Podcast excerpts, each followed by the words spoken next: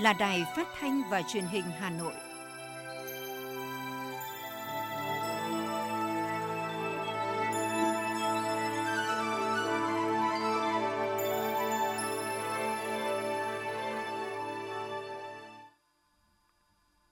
Xin kính chào quý vị và các bạn. Bây giờ là chương trình thời sự của Đài Phát thanh Truyền hình Hà Nội, phát trực tiếp trên sóng phát thanh tần số FM 90 MHz. Trưa nay, thứ hai ngày 16 tháng 8 có những nội dung chính ngay sau đây.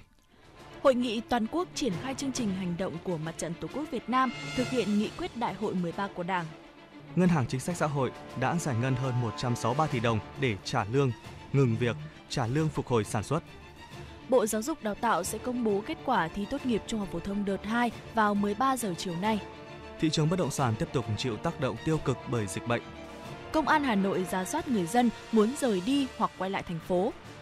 Phần tin thế giới có những sự kiện nổi bật. Taliban tuyên bố kết thúc chiến tranh, các nước sơ tán công dân khỏi Afghanistan. Philippines ghi nhận trường hợp đầu tiên mắc biến thể Lambda. Sau đây là nội dung chi tiết. Sáng nay, hội nghị toàn quốc triển khai chương trình hành động của Mặt trận Tổ quốc Việt Nam và các tổ chức thành viên thực hiện nghị quyết Đại hội 13 của Đảng đã diễn ra theo hình thức trực tuyến với 64 điểm cầu tại thủ đô Hà Nội và các tỉnh, thành phố trên cả nước, với sự tham gia của khoảng 2.000 đại biểu. Tại điểm cầu Trung ương, Tổng Bí thư Nguyễn Phú Trọng dự và chỉ đạo hội nghị. Hội nghị được tổ chức nhằm quán triệt, bảo đảm thống nhất, đồng bộ trong việc triển khai thực hiện chương trình hành động của mặt trận và các tổ chức thành viên – thể hiện quyết tâm cao và phấn đấu thực hiện thắng lợi nghị quyết đại hội 13 của Đảng trong toàn hệ thống mặt trận, tổ chức thành viên và các tầng lớp nhân dân. Phát biểu khai mạc thay mặt Ủy ban Trung ương Mặt trận Tổ quốc Việt Nam và các tổ chức thành viên của mặt trận, Bí thư Trung ương Đảng, Chủ tịch Ủy ban Trung ương Mặt trận Tổ quốc Việt Nam Đỗ Văn Chiến khẳng định,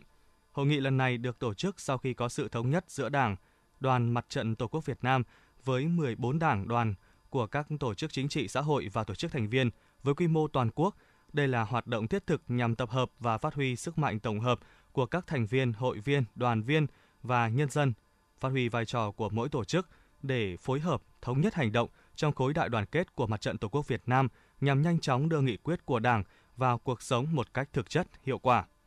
Tại hội nghị, bên cạnh báo cáo trung tâm, các đại biểu tham dự tham gia, đóng góp các ý kiến, trong đó có nhiều ý kiến của các tổ chức thành viên thể hiện quyết tâm chính trị, đồng thuận cao để thực hiện thắng lợi các mục tiêu, nhiệm vụ đề ra. Đặc biệt, hội nghị được lắng nghe và tiếp thu ý kiến chỉ đạo của Tổng Bí thư Nguyễn Phú Trọng. Trên cơ sở đó, tiếp tục bổ sung hoàn thiện chương trình hành động chung và chương trình hành động của mỗi tổ chức để triển khai thực hiện đạt kết quả cao nhất, đáp ứng sự mong đợi của cán bộ, đảng viên và nhân dân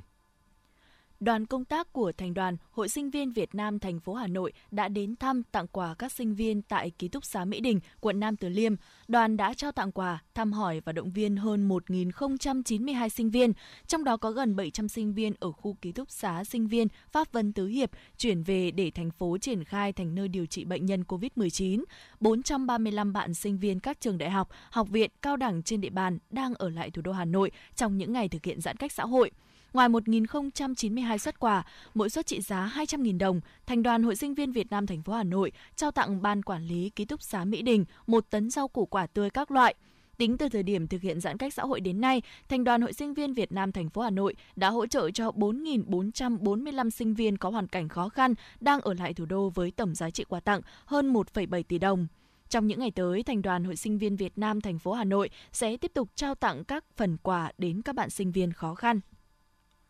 tỉnh đoàn Bắc Ninh cũng đã tổ chức trao tặng thành đoàn Hà Nội vật tư y tế và nhu yếu phẩm, hỗ trợ công tác phòng chống dịch bệnh COVID-19. Cụ thể, tỉnh đoàn Bắc Ninh đã trao tặng thành đoàn Hà Nội 100 bộ đồ bảo hộ, 5.000 khẩu trang y tế, 1.000 đôi găng tay y tế, 50 thùng nước muối sinh lý, 5.000 quả trứng gà, 2 tấn gạo, trị giá khoảng 100 triệu đồng.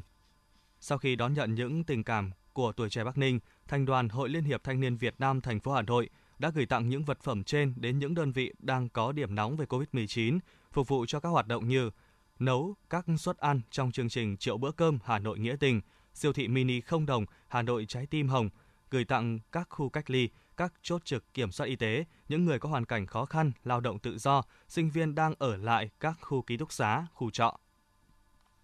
Hội chữ thập đỏ thành phố Hà Nội vừa triển khai chuỗi chương trình trao tặng 10.000 túi hàng gia đình. Mỗi túi hàng gồm lương thực, thực phẩm thiết yếu trị giá 200.000 đồng tới người dân bị ảnh hưởng bởi dịch COVID-19 tại các quận, huyện, thị xã trên địa bàn thành phố Hà Nội. Đây cũng là hoạt động do Hội chữ thập đỏ thành phố Hà Nội tổ chức nhằm hưởng ứng chiến dịch kết nối cộng đồng vượt qua thách thức do Hội chữ thập đỏ Việt Nam phát động. Chương trình được tổ chức tại các quận, huyện, thị xã trên địa bàn thành phố với mục tiêu không ai bị bỏ lại phía sau trong dịch bệnh. Đối tượng được ưu tiên hỗ trợ trong chương trình là những người khuyết tật, người già neo đơn, bệnh nhân mắc bệnh hiểm nghèo, gia đình có hoàn cảnh khó khăn, người lao động bị mất việc làm, các gia đình đang phải thực hiện cách ly y tế. Tại mỗi quận huyện thị xã, 300 xuất quà gồm gạo, lương thực, thực phẩm thiết yếu sẽ được ban tổ chức trao tặng tới người dân đang phải chịu ảnh hưởng bởi dịch bệnh trên địa bàn. Từ ngày 5 tháng 8 đến ngày 13 tháng 8, toàn Hội chữ thập đỏ thành phố đã vận động được trên 3,5 tỷ đồng, góp phần cùng chính quyền các cấp, các ngành chăm lo hỗ trợ người dân bị ảnh hưởng bởi dịch bệnh trên địa bàn thành phố. Theo Sở Y tế Hà Nội, sáng nay thành phố ghi nhận thêm 20 ca dương tính SARS-CoV-2, trong đó 2 ca phát hiện tại cộng đồng và 18 ca phát hiện trong khu cách ly. Cộng dồn số ca mắc tại Hà Nội trong đợt dịch lần thứ tư là 2.222 ca. Trong tuần qua, Trung tâm Kiểm soát Bệnh tật Hà Nội đã phối hợp với các đơn vị liên quan tổ chức lấy mẫu xét nghiệm đợt 1 cho hơn 300.000 người. Trong tuần này, Hà Nội sẽ tiếp tục thực hiện lấy mẫu xét nghiệm diện rộng để bóc tách F0 tại các khu vực vùng đỏ, khu vực nguy cơ cao, khu vực trọng điểm. Dự kiến sẽ thực hiện lấy mẫu xét nghiệm cho 100% dân số tại các khu vực dịch có diễn biến phức tạp.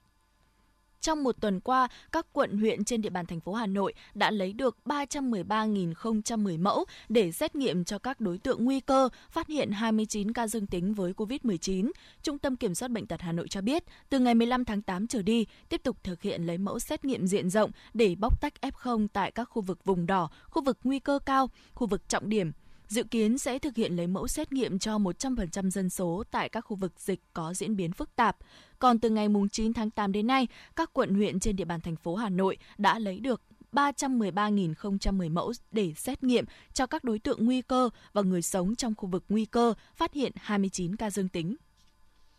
Trường Đại học Y Hà Nội đã khởi động chương trình thử nghiệm lâm sàng vaccine ARCT-154 phòng COVID-19 giai đoạn 1 cho 100 tình nguyện viên đến từ Hà Nội. ARCT-154 là vaccine được sản xuất theo công nghệ mRNA, tương tự công nghệ sản xuất vaccine Pfizer và Moderna đầu tiên của Việt Nam, được chuyển giao công nghệ từ Hoa Kỳ. Ông Hoàng Mạnh Tuấn, tránh văn phòng quận Hoàn Kiếm Hà Nội vừa ký quyết định về việc điều chỉnh phạm vi và thời gian cách ly y tế tại địa bàn dân cư phường Trương Dương để phòng chống dịch COVID-19. Cụ thể, phạm vi cách ly y tế gồm toàn bộ các số nhà và các ngõ của đoạn phố Vọng Hà từ số nhà 63 đến số nhà 121, từ số nhà 90 đến số nhà 166. Thời gian áp dụng kể từ 0 giờ ngày 16 tháng 8 đến 0 giờ ngày 7 tháng 9 năm 2021. Các khu vực dân cư khác trên địa bàn phường Trương Dương chấp hành nghiêm chỉ thị của Ủy ban nhân dân thành phố Hà Nội về việc thực hiện giãn cách xã hội trên địa bàn thành phố Hà Nội để phòng chống dịch COVID-19 để đảm bảo cung ứng hàng hóa nhu yếu phẩm kịp thời cho nhân dân trên địa bàn phường Trương Dương, từ 0 giờ ngày 16 tháng 8, các cơ sở kinh doanh dịch vụ, hàng hóa thiết yếu trên địa bàn phường Trương Dương được phép hoạt động trở lại khi đảm bảo các điều kiện phòng chống dịch trong hoạt động kinh doanh theo quy định. Bên cạnh đó, Ủy ban Nhân dân quận cũng đã triển khai mô hình bán hàng bằng xe lưu động, điểm bán hàng giã chiến để phục vụ nhu cầu của người dân trên địa bàn. Trước diễn biến phức tạp của tình hình dịch bệnh COVID-19, đặc biệt là xuất hiện tình trạng người dân ra đường đông hơn như đã hết giãn cách xã hội, gây nguy cơ lây lan dịch bệnh, Công an thành phố Hà Nội đã tăng cường thêm 10 tổ công tác tuần tra kiểm soát, xử lý các trường hợp vi phạm về giãn cách xã hội. Theo Công an thành phố Hà Nội, từ 11 giờ ngày 14 tháng 8 đến 11 giờ ngày 15 tháng 8, bên cạnh việc tuyên truyền hướng dẫn nhắc nhở người dân thực hiện nghiêm các quy định phòng chống dịch, lực lượng công an thành phố đã phát hiện, lập hồ sơ tham mưu với chính quyền các cấp xử phạt hành vi vi phạm công tác phòng chống dịch đối với 546 trường hợp. Đáng chú ý, để tránh tình trạng người dân tự di chuyển bằng phương tiện cá nhân về địa phương nơi cư trú, không đảm bảo yêu cầu về kiểm soát phòng chống dịch, Công an thành phố Hà Nội đã chỉ đạo công an các quận, huyện, thị xã ra soát các trường hợp đang ở Hà Nội muốn về quê và từ các địa phương khác muốn trở về Hà Nội. thực hiện ý kiến chỉ đạo của Bộ Công an, Ủy ban nhân dân thành phố để tránh tình trạng người dân tự di chuyển bằng phương tiện cá nhân về địa phương nơi cư trú, không đảm bảo yêu cầu về kiểm soát phòng chống dịch. Công an thành phố Hà Nội vừa có văn bản gửi công an các quận, huyện, thị xã về việc giả soát nhu cầu trở về địa phương khác của người dân đang cư trú trên địa bàn thành phố Hà Nội. Cụ thể, cơ quan công an sẽ giả soát các trường hợp người dân sinh sống và làm việc tại thành phố Hà Nội có nhu cầu, nguyện vọng trở về quê. Người dân có hộ khẩu thường trú tại Hà Nội hiện đang tạm trú tại các địa phương khác có nhu cầu cấp thiết và có nguyện vọng trở về Hà Nội. Người dân có nhu cầu có thể liên hệ đăng ký với công an xã, phường, thị trấn để công an thành phố Hà Nội tập hợp đề xuất phương án hỗ trợ đón người dân từ các tỉnh thành phố khác về Hà Nội đưa người dân trở về các địa phương khác và bàn giao cho chính quyền địa phương nhằm đảm bảo công tác phòng chống dịch. Lãnh đạo công an thành phố cũng giao trưởng công an các quận, huyện, thị xã chịu trách nhiệm khẩn trương triển khai thực hiện nghiêm túc nội dung văn bản này nhằm thiết thực giúp đỡ người dân đạt được nguyện vọng chính đáng của mình. Thưa quý vị và các bạn, hiện nay nhiều quận huyện trên địa bàn thành phố Hà Nội đang triển khai nhân rộng vô hình vùng xanh an toàn, bảo vệ những vùng chưa có dịch của thủ đô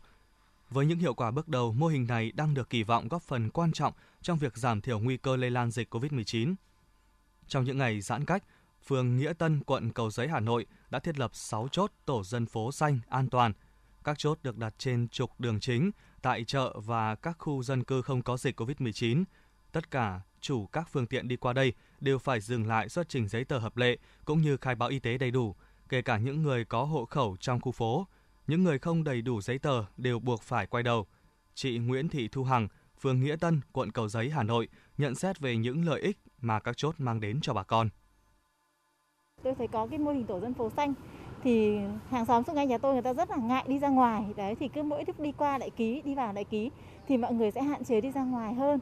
thường là đi ra ngoài với những việc rất cần thiết thì mọi người mới đi ạ đây là mô hình tổ dân phố xanh trên quy mô cấp phường đầu tiên ở Hà Nội, áp dụng tại các khu vực tổ dân phố chưa có dịch COVID-19. Cùng với các chốt chặn, các lực lượng chức năng cũng thường xuyên tuần tra, nhắc nhở người dân hạn chế ra đường và tuân thủ giãn cách đúng quy định. Những khu chợ lưu động ngay trong tổ dân phố như thế này cũng đã được thành lập để mọi người không phải đi xa. Ông Nguyễn Thế Khoa, tổ trưởng tổ dân phố số 13 phường Nghĩa Tân và ông Lâm Văn Thảo, Phó Chủ tịch Ủy ban nhân dân phường Nghĩa Tân Cầu Giấy, Hà Nội thông tin thực phẩm này là người của tổ dân phố nguồn thịt nguồn thực phẩm được xác minh rõ và nhân viên được tiêm chủng. Cho nên là để bảo vệ cái, cái đời sống của nhân dân. Chứ còn bây giờ mà vào trong nghĩa tân cũng phức tạp sang chợ khác cũng phức tạp. Cho nên là mình tự cung tự cấp nhưng xác định cái nguồn thực phẩm có chính đáng. Phường đã triển khai là 20 tổ dân phố xanh à, trên địa bàn của phường. Và đặc biệt là cũng có 6 chốt trực chính và 28 chốt trực phụ. Thì các chốt trực chính đều được phân công, phân nhiệm cho các thành viên trong ban chỉ đạo, các ban ngành đoàn thể của phường, đặc biệt là sự vai trò và cuộc tích cực của tổ covid cộng đồng. Ờ, trong thời gian tới thì phường tiếp tục ờ, duy trì mô hình này để sao là đạt hiệu quả thiết thực hơn nữa và ờ, nhân dân cùng đồng hành, đặc biệt là phát huy tốt cái vai trò đồng thuận của nhân dân thì nhân dân cũng tích cực tham gia cùng với cấp ủy đảng, chính quyền trong cái công tác đảm bảo giữ gìn, đặc biệt là giữ tốt cái thành trì thành quả quan trọng trong công tác phòng dịch trong thời gian vừa qua. Với phương châm phòng hơn chống, chủ động bảo vệ những khu vực không có dịch COVID-19, thời gian qua mô hình vùng xanh tự quản cũng đã được nhiều cấp chính quyền quyết liệt triển khai, ngăn chặn có hiệu quả sự xâm nhập lây lan của dịch bệnh. Nguyên tắc hoạt động của vùng xanh là chỉ cho phép người sinh sống ở trong vùng xanh được ra ngoài đi chợ, đi làm. Còn với người lạ không tuân thủ biện pháp 5K, không có giấy tờ thì sẽ không được vào. Bà Trần Thị Tố Tâm, Bí thư Đảng ủy phường Phúc Xá, Ba Đình, Hà Nội nhận xét. À, đối với địa bàn phường Phúc Xá, chúng tôi có 9 địa bàn dân cư thì hiện nay cũng đã thiết lập được 7 khu vực là vùng xanh an toàn. Trong đấy thì không có những người uh, bị nhiễm Covid, cũng không có những người F1, uh, F2 và từ đó thì người dân từng bước một vừa nâng cao ý thức với trách nhiệm với cộng đồng, vừa bảo vệ an toàn cho chính họ và cộng đồng xung quanh của mình. Tinh thần chống dịch như chống giặc đã được đẩy lên một nấc mới. Các mô hình bảo vệ vùng xanh khi được triển khai tốt sẽ có phần rất lớn trong việc bảo vệ thành quả chống dịch suốt thời gian qua. Vùng xanh an toàn còn là điều kiện để nâng cao ý thức, trách nhiệm của mỗi công dân, mỗi gia đình đối với xã hội, cùng nhau chung tay, đồng lòng chiến thắng dịch bệnh.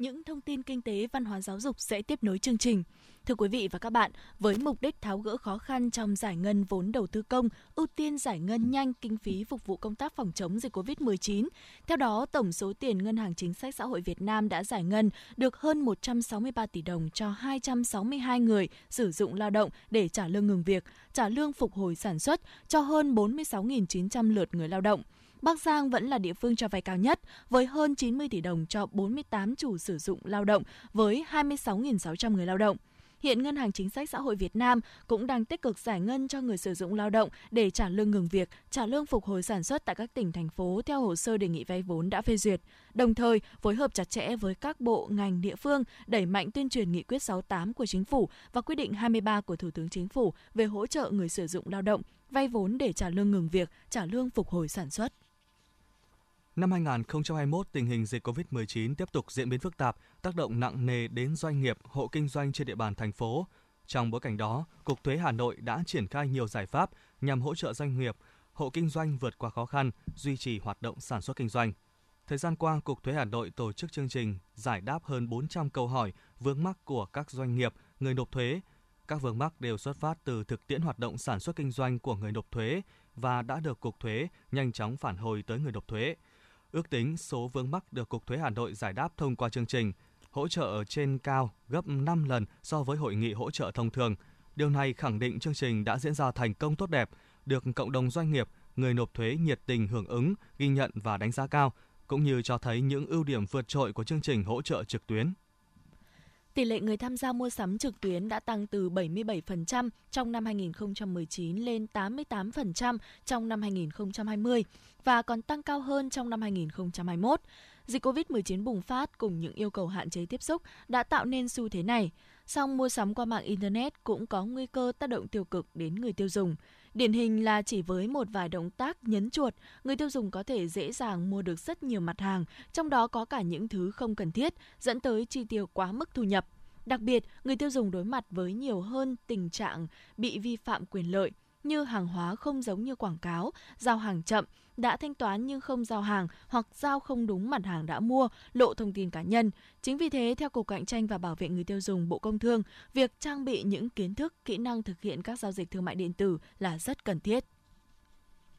Từ ngày 22 tháng 8 tới, tại website trưng bày online.hoàng thành thăng long.vn sẽ diễn ra triển lãm trực tuyến Đại tướng Võ Nguyên Giáp, vị tướng huyền thoại. Triển lãm nhằm làm nổi bật dấu ấn vai trò của Đại tướng Võ Nguyên Giáp tại Tổng Hành dinh Quân đội Nhân dân Việt Nam, nhà và hầm D67 trong khuôn viên của Trung tâm Hoàng thành Thăng Long Hà Nội từ năm 1968 đến năm 1975. Trong giai đoạn này, trên cơ sở sự chỉ đạo và sự đồng thuận của Đảng bộ, chính trị với cương vị là Bí thư Quân ủy Trung ương, Bộ trưởng Bộ Quốc phòng, Tổng tư lệnh Quân đội Nhân dân Việt Nam, Đại tướng Võ Nguyên Giáp thường xuyên theo dõi những thay đổi, diễn biến của chiến trường miền Nam và đưa ra những sự chỉ đạo, những mệnh lệnh, góp phần làm nên những chiến thắng làm thay đổi cục diện chiến trường, đi đến thắng lợi cuối cùng, giải phóng miền Nam, thống nhất đất nước. Bộ Văn hóa, Thể thao và Du lịch đã ban hành quyết định cho phép Ủy ban An toàn Giao thông Quốc gia tổ chức Liên hoan phim toàn quốc về an toàn giao thông năm 2021 với chủ đề nâng cao hiệu lực hiệu quả thực thi pháp luật, bảo đảm trật tự an toàn giao thông từ ngày 16 tháng 8 đến ngày 16 tháng 10 trên phạm vi toàn quốc. Các phim tham gia liên hoan được trình chiếu sau khi có giấy phép phổ biến của cơ quan quản lý nhà nước có thẩm quyền về điện ảnh. Các tác phẩm tham dự phải có nội dung nâng cao hiệu lực hiệu quả thực thi pháp luật, bảo đảm trật tự an toàn giao thông, nâng cao nhận thức và ý thức tự giác chấp hành pháp luật của người tham gia giao thông, xây dựng văn hóa giao thông, thực trạng chấp hành pháp luật về trật tự an toàn giao thông. Bộ Giáo dục và Đào tạo vừa có công văn gửi các địa phương tổ chức đợt 2 kỳ thi tốt nghiệp trung học phổ thông năm 2021 về việc điều chỉnh thời gian công bố kết quả thi tốt nghiệp. Theo đó, kết quả sẽ được công bố vào 13 giờ chiều nay thay vì ngày 24 tháng 8 như kế hoạch. Thời gian xét công nhận tốt nghiệp trung học phổ thông sơ bộ hoàn thành chậm nhất ngày 18 tháng 8 năm 2021.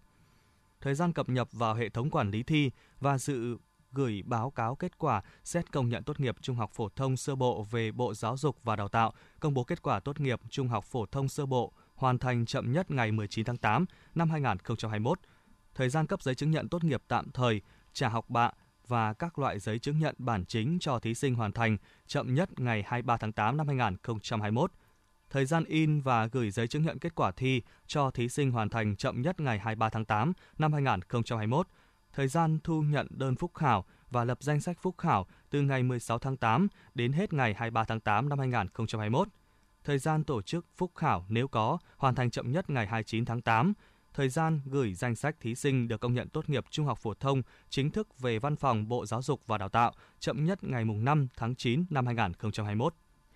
Thưa quý vị và các bạn, thời gian qua, bên cạnh việc đối phó với làn sóng dịch bệnh thứ tư bùng phát, diễn biến phức tạp, thì trên không gian mạng chúng ta cũng phải chống chọi với một loại dịch bệnh nguy hiểm không kém, đó là tin giả. Tin giả có đất sống một phần là do sự thiếu cảnh giác, thiếu trách nhiệm của người dùng Internet và mạng xã hội tại nước ta. Trước thực trạng này, các cơ quan chức năng đã tích cực phối hợp, phát hiện, xử lý nghiêm những trường hợp đăng tải, phát tán tin giả, tin sai sự thật. Mới đây, mạng xã hội lan truyền một thông tin giả về một bác sĩ rút ống thở của mẹ đẻ để nhường cho sản phụ song sinh. Câu chuyện hư cấu này được lan truyền với tốc độ chóng mặt chỉ vì sự cả tin, thiếu trách nhiệm trong chia sẻ thông tin của người dùng mạng xã hội mà đáng nói trong đó có cả những phóng viên, nhà báo, những người đóng vai trò chủ động trong cuộc chiến chống tin giả, vô tình lại tiếp tay cho thông tin thất thiệt này. Nhà báo Phan Hữu Minh, Ủy viên Ban Thường vụ, trưởng Ban Kiểm tra Hội Nhà báo Việt Nam nói về những nguyên tắc của báo chí nhà báo không được phép đưa cái gì mà chưa được kiểm chứng. Nhà báo không được suy diễn mà làm sai lệch cái bản chất của vụ việc. Tất cả những cái đó đều, điều đó thì đều là vi phạm cái quy tắc ứng xử của báo chí trên mạng xã hội sau sự việc trên, Trung tâm xử lý tin giả Việt Nam thuộc Bộ Thông tin và Truyền thông đã xử phạt hai tài khoản Facebook đăng tin giả này, mỗi người 5 triệu đồng, đồng thời có khuyến cáo cộng đồng mạng, nhất là các phóng viên không chia sẻ trên mạng xã hội nếu nội dung thông tin chưa được kiểm chứng theo theo thống kê, 6 tháng đầu năm nay, trung tâm cũng đã nhận được hơn 1,1 nghìn lượt báo cáo tin giả xuất hiện nhiều nhất trên các mạng xã hội xuyên biên giới như Facebook, YouTube và TikTok. Sau quá trình xác minh, trung tâm đã công bố dán nhãn 38 tin giả, tin sai sự thật, nội dung chủ yếu liên quan đến dịch COVID-19 với tổng số tiền xử phạt là 177 triệu đồng. Ông Lê Quang Tự Do, Phó Cục trưởng Cục Phát thanh Truyền hình và Thông tin Điện tử nhận định. À, trong thời gian tới thì chúng tôi sẽ tập trung vào cái việc là tuyên truyền à, trên các phương tiện truyền thông đại chúng cũng như là truyền thông xã hội qua những cái cách thức mà chúng tôi vừa nói. À, đồng thời là cũng tiếp tục đẩy mạnh xử lý những cái đối tượng mà tung tin sai sự thật hiện nay thì các cái cơ sở pháp lý, ờ, các cái ờ, ờ, công cụ xử lý là đều đã có.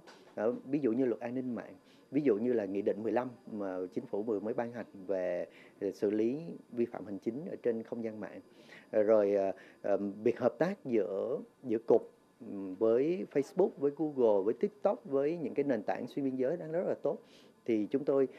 rất là thuận lợi trong cái việc là phát hiện cũng như xử lý những cái hành vi sai phạm. Trong bối cảnh hiện nay, mỗi nhà báo tham gia mạng xã hội cần có ý thức về vai trò trách nhiệm của mình trong việc chủ động cung cấp thông tin chuẩn xác, kịp thời tới công chúng, không tiếp tay cho những thông tin độc hại. Điều này cũng góp phần định hướng dư luận, không để xảy ra khoảng trống thông tin cho tin giả xuất hiện, tiếp cận công chúng. Ông Lê Quốc Minh, Phó trưởng Ban tuyên giáo Trung ương, Tổng biên tập Báo Nhân dân đánh giá. Các cơ quan báo chí là những người phải à, khách quan, những người nắm nhiều thông tin, nắm nhiều nguồn tin và có khả năng đưa ra những cái giải thích, những cái bình luận, những cái phân tích cặn kẽ để người dùng có thể hiểu được một sự kiện là nó diễn biến theo hướng nào và điểm nào tốt, điểm nào chưa tốt, điểm nào cần phải đề phòng phát hiện tin giả ngay tại địa phương, xử lý tại chỗ, hạn chế tối đa tin giả phát tán được cụ thể hóa trong công văn của Bộ Thông tin và Truyền thông gửi các tỉnh thành phố cuối tháng 7 vừa qua. Muốn làm được điều này, bên cạnh chế tài đủ mạnh, ứng dụng công nghệ trong việc phát hiện, xử lý tin giả còn cần phải nâng cao toàn diện kỹ năng, khả năng miễn dịch cộng đồng trước các thông tin thất thiệt. Đây chính là loại vaccine phòng ngừa hiệu quả sự tấn công của tin giả và những biến chủng ăn theo do các thế lực thù địch, phản động xuyên tạc, chống phá.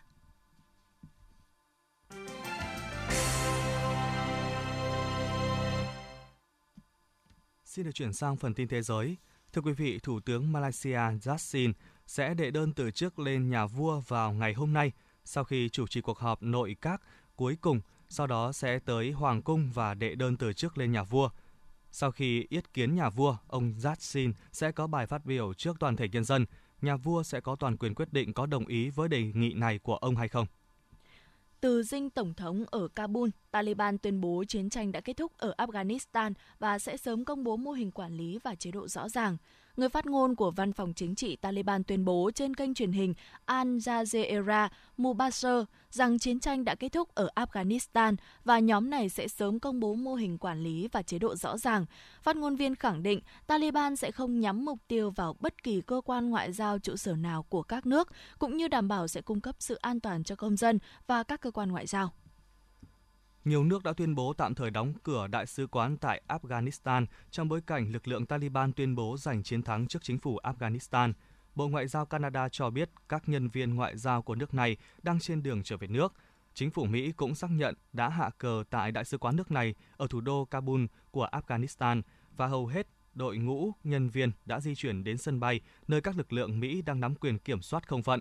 Tương tự, Bộ Ngoại giao Hàn Quốc thông báo đã quyết định tạm thời đóng cửa đại sứ quán nước này tại Afghanistan và sơ tán hầu hết nhân viên ngoại giao đến một quốc gia thứ ba ở Trung Đông. Chính phủ Nhật Bản dự định sẽ sơ tán các nhân viên sứ quán nước này khỏi Afghanistan. Các quốc gia khác như Cộng hòa Séc, Saudi Arabia, Anh, Pháp, Đức, Ai Cập, Australia cũng đưa ra những quyết định tương tự.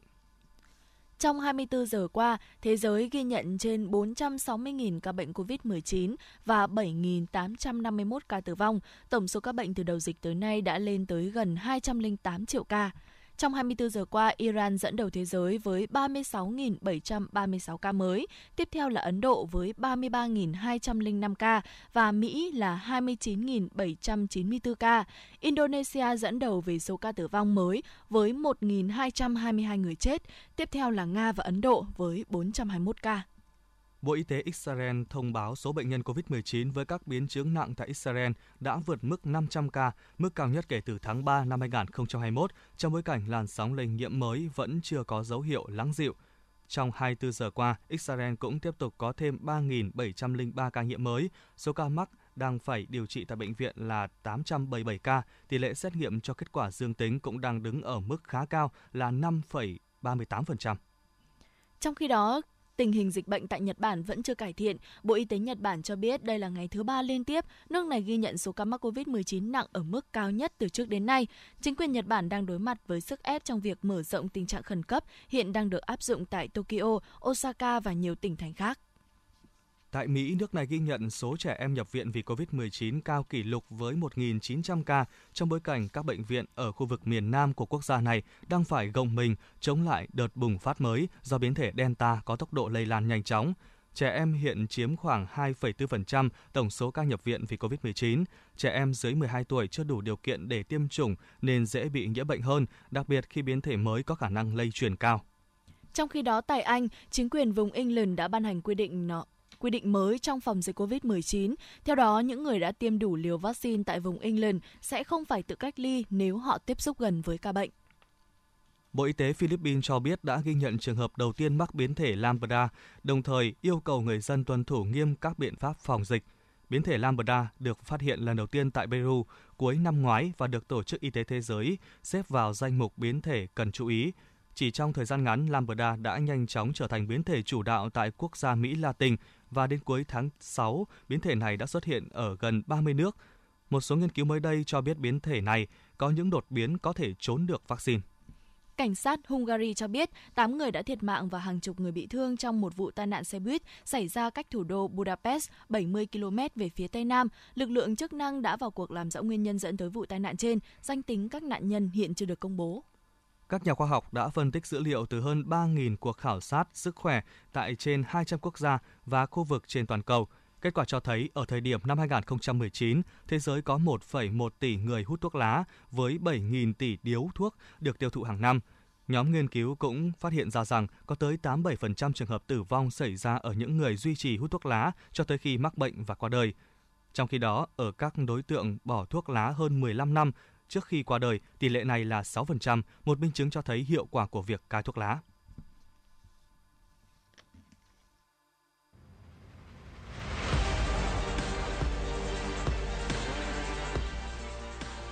Bản tin thể thao Bản tin thể thao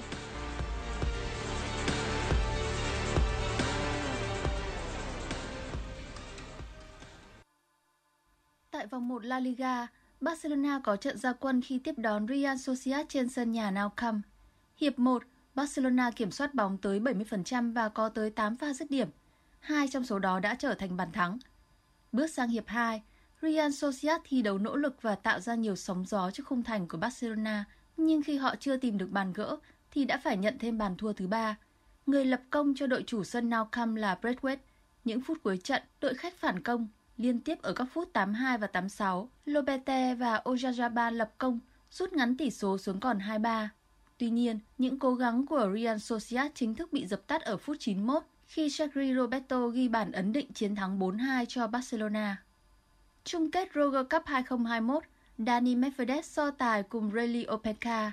Xét đấu đầu tiên, cả hai tay vợt đều thi đấu hết sức thận trọng. Rally Opeka sớm có cơ hội giành break ở game đầu thứ hai, thế nhưng anh đã không thể tận dụng dù dẫn trước tới 40-0. Bước ngoặt xảy ra ở game thứ 5, Danny Medvedev giành được break và duy trì lợi thế của mình để đi đến chiến thắng 6-4 trong set 1. Sang set 2, mọi thứ thậm chí còn thuận lợi hơn rất nhiều cho Medvedev.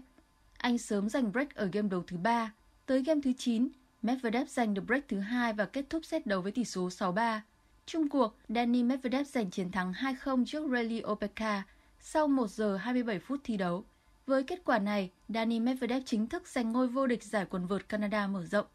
Đây là chiếc vô địch Master 1000 thứ tư trong sự nghiệp của tay vợt người Nga.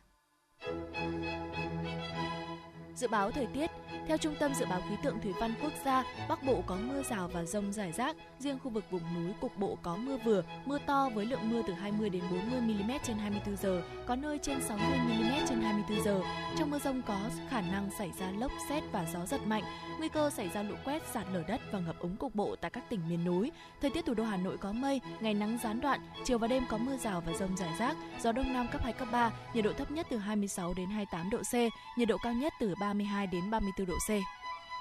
Quý vị và các bạn vừa nghe chương trình thời sự của Đài Phát thanh Truyền hình Hà Nội, chịu trách nhiệm sản xuất Phó Tổng giám đốc Nguyễn Tiến Dũng, chương trình do biên tập viên Xuân Luyến, Thủy Chi, phát thanh viên Tuấn Anh, Thủy Linh cùng kỹ thuật viên Bích Hoa thực hiện. Xin chào và hẹn gặp lại trong các chương trình sau.